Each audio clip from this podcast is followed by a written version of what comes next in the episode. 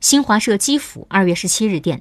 乌克兰外长普里斯泰科十七号表示，乌克兰将代表加拿大、瑞典、英国和阿富汗与伊朗就乌克兰客机被击落事件的赔偿问题进行谈判。普里斯泰科表示，除了乌政府和保险公司向遇难者家属提供经济援助和保险金外，伊朗政府必须向遇难者家属和乌国际航空公司支付赔偿金。